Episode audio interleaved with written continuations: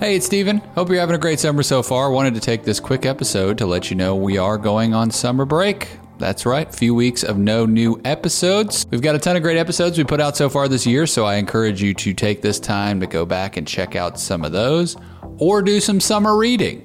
I didn't want to leave you completely empty handed for this episode, so I do have two reading recommendations that I have recently finished The Power of Moments by Chip Heath and Dan Heath. Great book there. Also, another good one by them is Made to Stick. Highly recommend that one. And then a non business related book, How Iceland Changed the World The Big History of a Small Island. A great read I've enjoyed recently, and I hope you get a chance to check it out as well. We will see you guys soon here on the FCE podcast. Enjoy your summer, and we'll see you next time.